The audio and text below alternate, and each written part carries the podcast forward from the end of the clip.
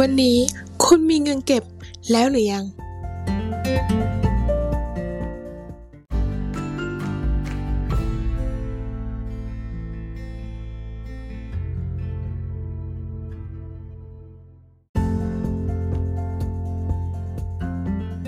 สวัสดีค่ะ ฉันอาทิตยาเหลืองรัตน์วัฒนะ คุณกำลังรับฟัง เรื่องง่ายๆที่ใครก็ทำได้ พอดแคสต์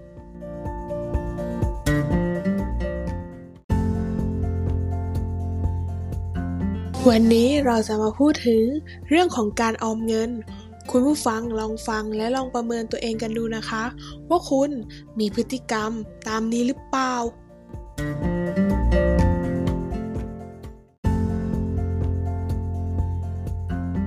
1. ไม่มีการวางแผนในการใช้เงิน เชื่อว่าหลายคนไม่เคยวางแผนในการใช้เงินในแต่ละเดือน และไม่เห็นความจำเป็นที่จะต้องทำ 2. ใช้จ่ายเงินเกินตัว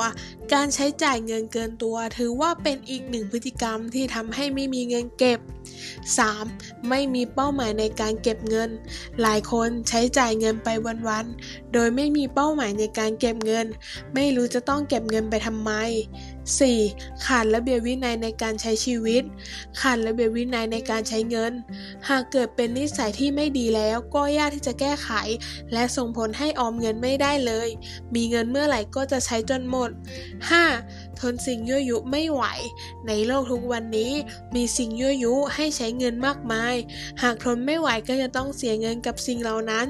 เช่น การซื้อเสื้อผ้าใหม่ โทรศัพท์รุ่นใหม่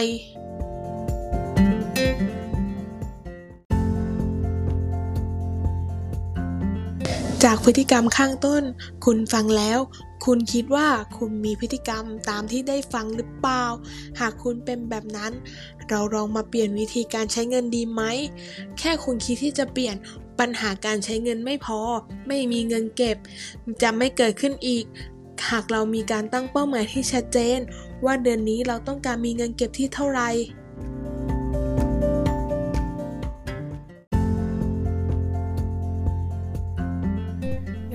ฟังวิธีการออมเงิน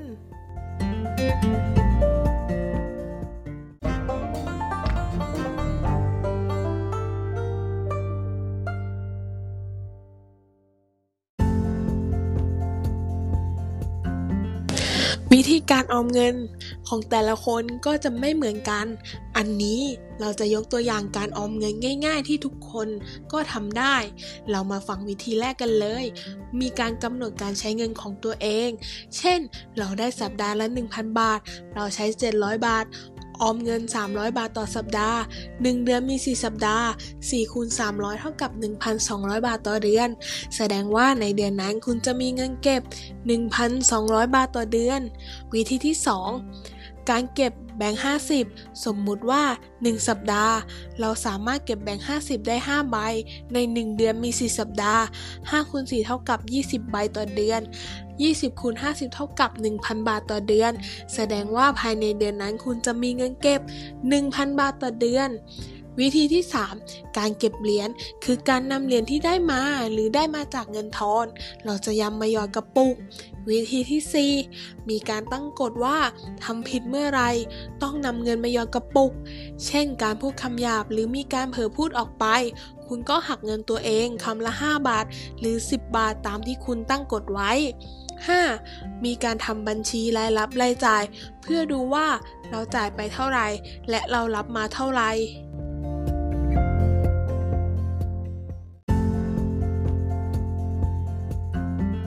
จากที่คุณได้ฟังมาข้างต้น คุณอาจจะยังให้คำตอบกับตัวเองไม่ได้ ว่าทำไมจะต้องออมเงิน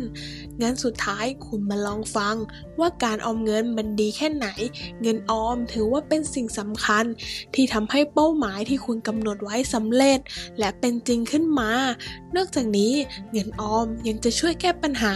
ความเดือดร้อนทางการเงินที่เกิดขึ้น อย่างไม่คาดคิดอีกด้วย ดังนั้นทุกคนควรมีการออมที่สม่ำเสมอ